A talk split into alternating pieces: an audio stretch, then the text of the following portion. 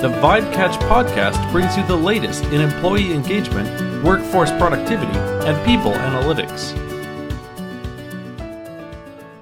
Hello everybody, this is Konstantin from VibeCatch, and today I have the pleasure to talk to Marco Casti, who is a research director into the field of human capital. Welcome, Marco. Thank you very much. Nice to be here. So, Marco, we've been following your work for some time now, and what I would like to talk to you about today is the whole topic of quality of work life. So maybe we start with the fact that what is quality of work life? Maybe you can briefly explain that to us.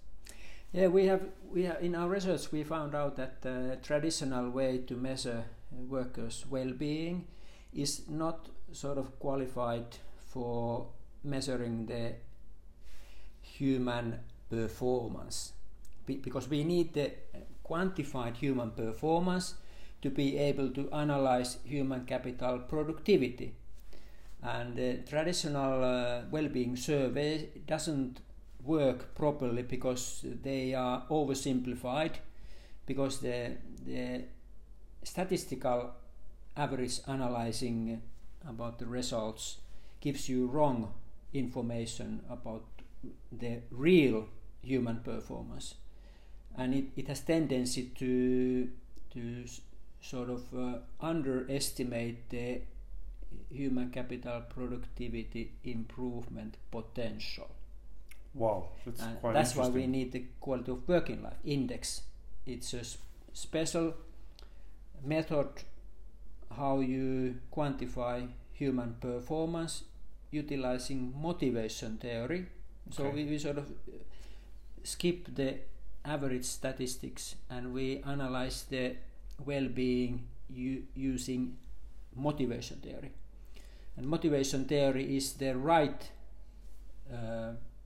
science to measure human performance. This is quite interesting. You mentioned also employee well-being, and I think that there's a lot of buzzwords in terms of employee engagement, and like how does employee engagement and well-being factor into the quality of work life?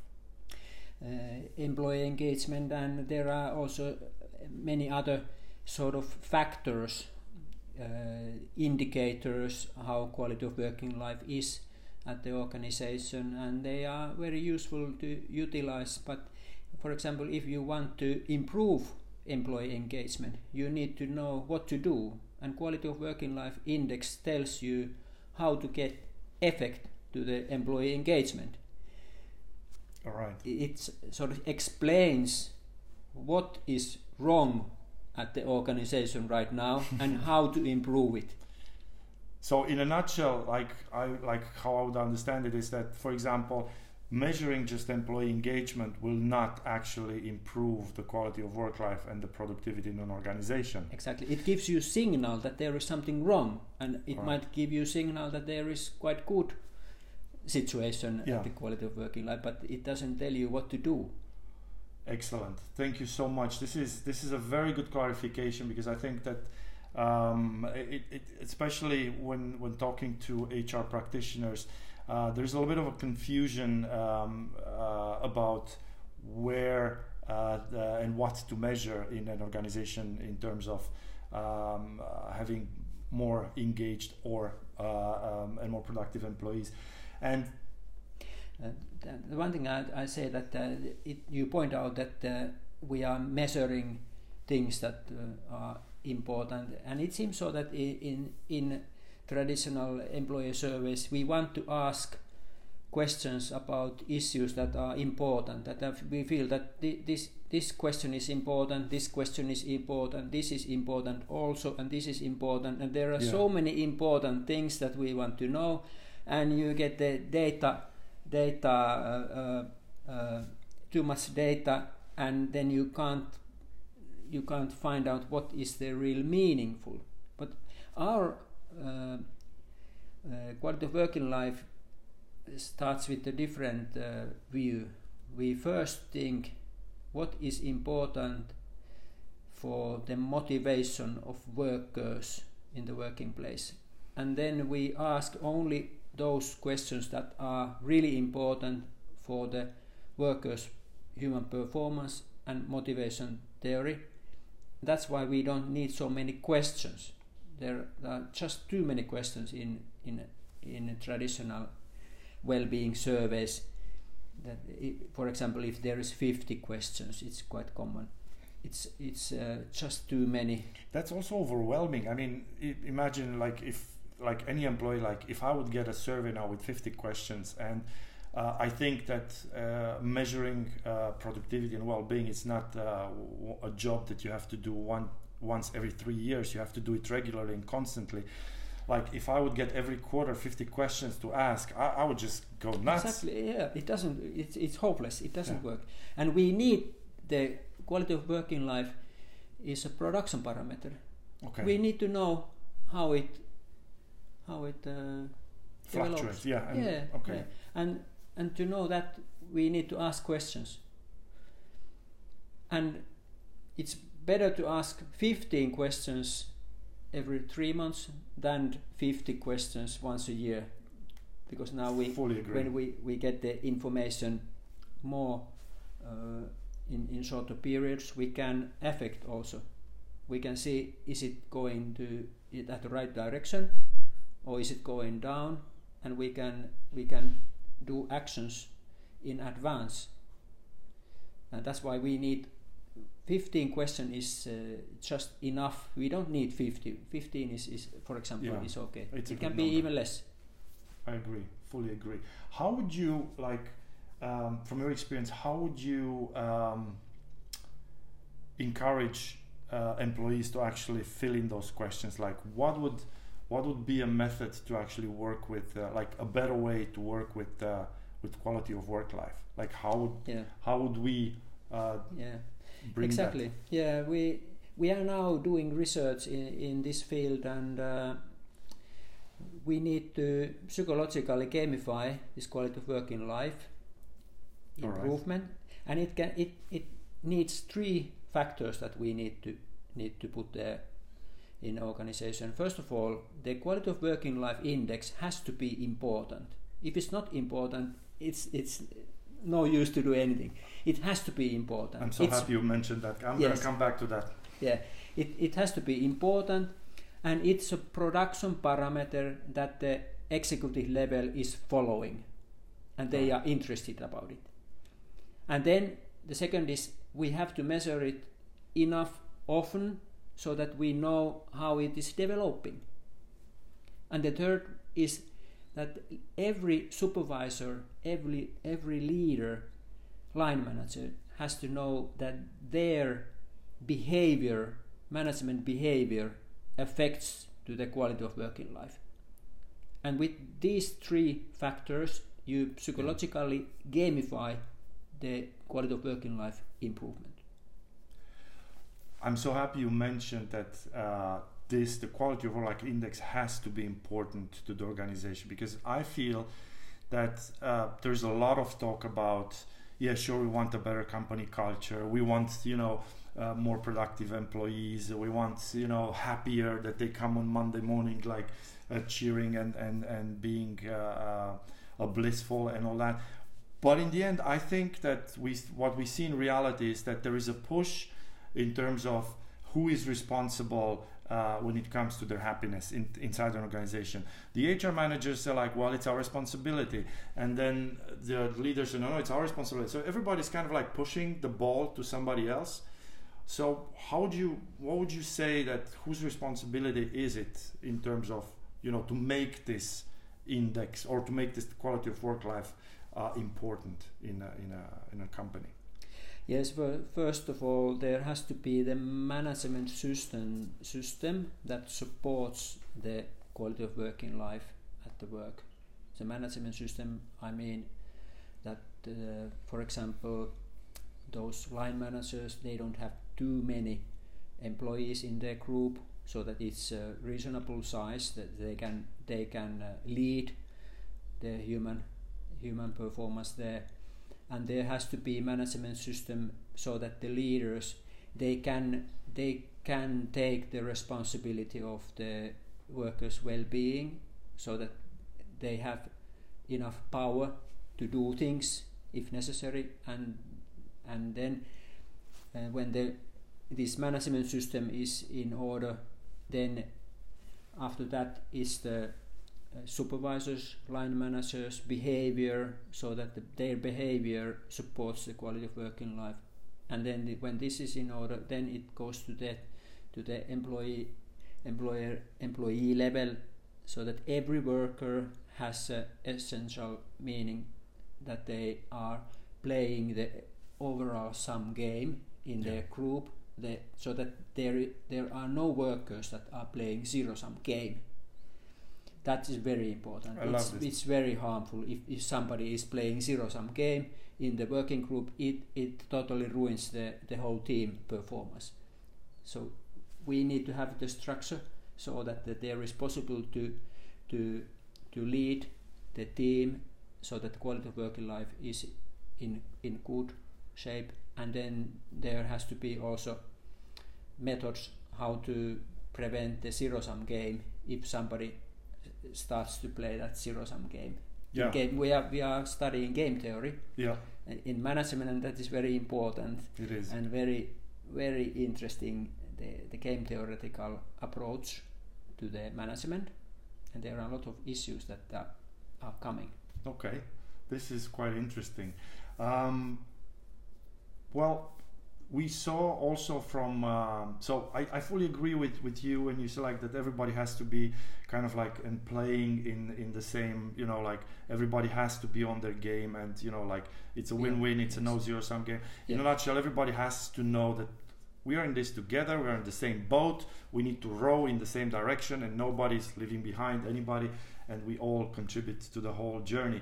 Now, you know, but on the other hand, there are companies who actually take different approaches and say, well, you know, we want to ask 100 questions every single day, and I feel that it gets in a survey burnout if you want to keep it like that. So then people tend to get demotivated, and there's a feeling like, well, you know, I think the management is just asking us to tick some boxes. They don't really care what we really feel. So the question, like, how do you prevent the survey burnout, and you know, to keep people motivating, answer this question? I think this ties in a little bit into the gamification, but would you like to add anything else? That's one tricky question. We need to ask the employee certain questions, but we don't want to get this too much. So we can of course ask the quality of working life, so that we ask only some questions for each month, so that we get the quality of working life index every month, but not many questions, because it only a couple questions for each person in one month. It's not too much. We can follow the quality of working life. It can be done. And also one possibility, especially in the future, will be so that we install that type of artificial intelligence follow up, so that the AI will follow the signals of the organization, and if the signals indicates that in this group the quality of working life is probably dropping, it will activate the questionnaire.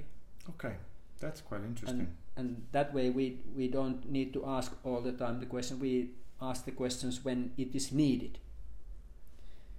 That's one possibility. On the other hand, when we look at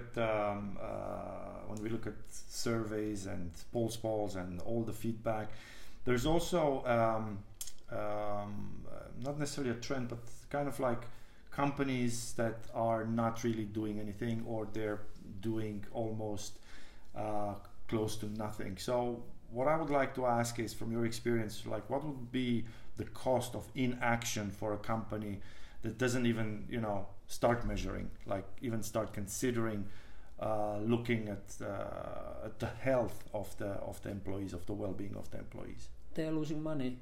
They're losing a lot of money when they are not measuring it. Okay. The quality of work in life is a production parameter. So it means that it is as important production parameter as the full-time equivalent. Actually, it's more important, because quality of work in life affects to the customer satisfaction. True. And if they are not measuring it, they are not taking care of customer satisfaction, and customer is paying. They don't care about customer value. With quality of work in life, you increase the customer value, and when you increase the customer value, you get more revenue, and with more revenue you get more profit. So you're losing money. That's very, very yes. Accurate and very plain said. So if you don't do anything, you will lose money. We approached and we work with HR managers quite closely in, you know, implementing solutions for employee well-being and surveys, and so. But we feel, at least what I've noticed and what I've heard in a lot of companies, is that HR cannot make a case, or they don't know how to prove the return on investment of employee engagement or employee well-being or quality of life to their leaders. So how can an HR manager do that? Like what would you say to them? Science will help. I can give them a tool that they can analyze the return on investment at okay. the human capital. All right. They can analyze that if they implement some invest to the human development there in the company, improving quality of work in life, measuring it, they will get the money payback many times for the investment. They can analyze it so that it's reliable, and they can show the calculation to the executive level, and that way they will get the money to invest. Yeah. Because it has very good ROI, return on investment. This is very good, because I think that management or top leadership is typically convinced by numbers, like it's a numbers game for them, and that's executives, managers at the top level, they have to follow the calculated value, and if you don't calculate, you are just it's just a feeling based sort of, and it tends to be not so important if you're only saying that okay, it will give you very good, but if you don't show any calculation, it's not so reliable. Yeah. That's so true, and I think that we are living in a so high-paced society, and everything changes. Like from technology, we have the introduction of AI. You mentioned it before, but it comes in a lot of fields like machine learning. Everybody's running after short-term profits, and everybody's trying to optimize that. But personally, I feel that when it comes to employees and the health of an organization, this is a long-term game. It's like a marathon, right? So what are some of the problems or pitfalls with optimizing short-term profits? Yes, that is important. It is important to know what is productivity. Productivity is the return on investment, and then there is the time span.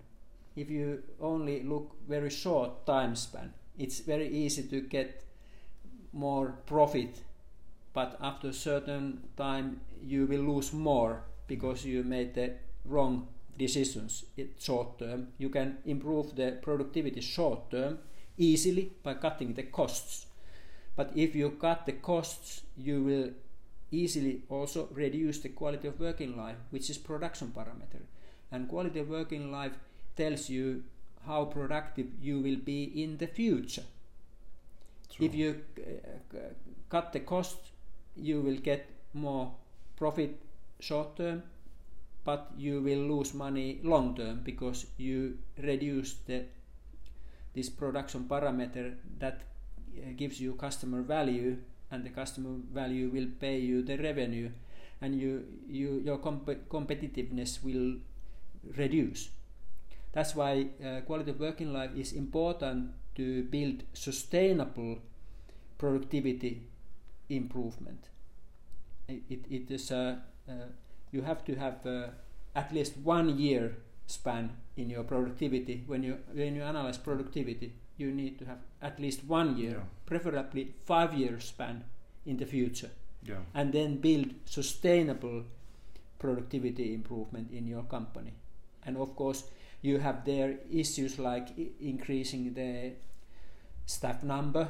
It yeah. might be that you have a growing market situation, that you have very good possibilities to increase the revenue by increasing the staff number. Yeah. When you increase the staff number, you will cause fuss and this grouping needs at the organization. You will also reduce the quality of working life, and that's why you need to invest this quality of working life and measure it all the time, because every change you make in an organization, whether good or bad, it will reduce the quality of working life.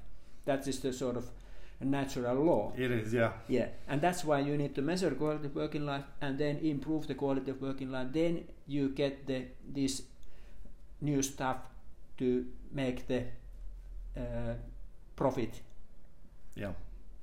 So that the fuss doesn't increase the organization, you sort of reduce the fuss and increase the effectiveness of the organization. You measure quality of working life. It's sort of sustainable. You have to be that's the key. Sustainable. Yes, you need to all the time know what is the situation, and you have to see to the future and develop the human capital in the organization, so that you build sustainable development in the future, long span. So this is so valuable. I think that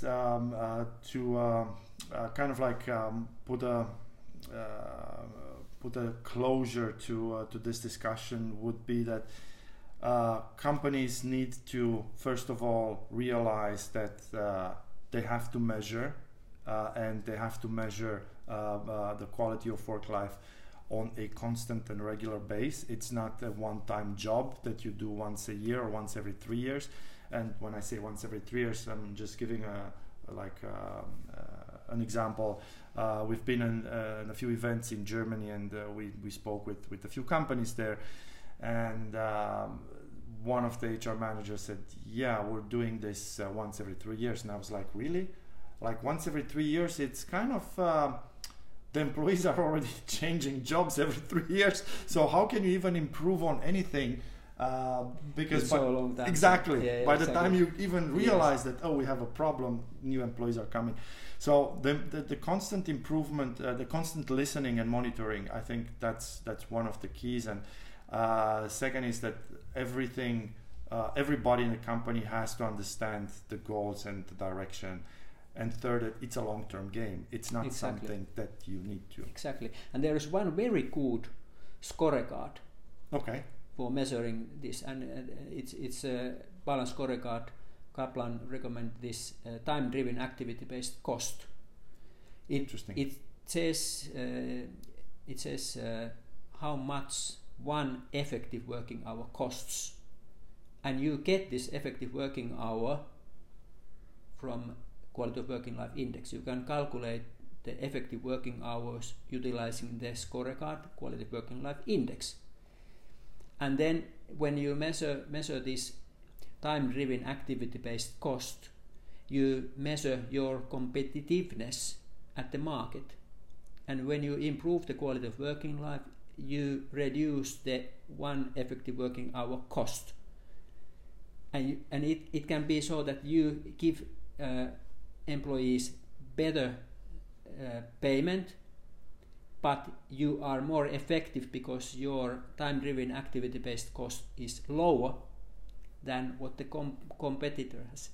So hence you become more competitive on the market. Because you pay more to the employees, but you get more value from the money you pay. And that time-driven activity-based cost is very, very good scorecard. And you can have this by utilizing this quality of working life index. Amazing. Yes. Marco, I would like to say thank you, and to our listeners, we're gonna put some resources and a link to Marco's profile and website, so you can follow his research and you can follow more of what he's doing in the future. So thank you again for the time. Thank you, pleasure. Thank you, and let's keep in touch soon, and follow us on social media for the latest in employee engagement. Thank you, everybody. Thank you. Thanks for listening to the VibeCatch podcast. Visit our website, vibecatch.com, for more resources and insights on employee engagement, human productivity, and HR technology. Don't forget to subscribe to get the latest podcast right in your inbox.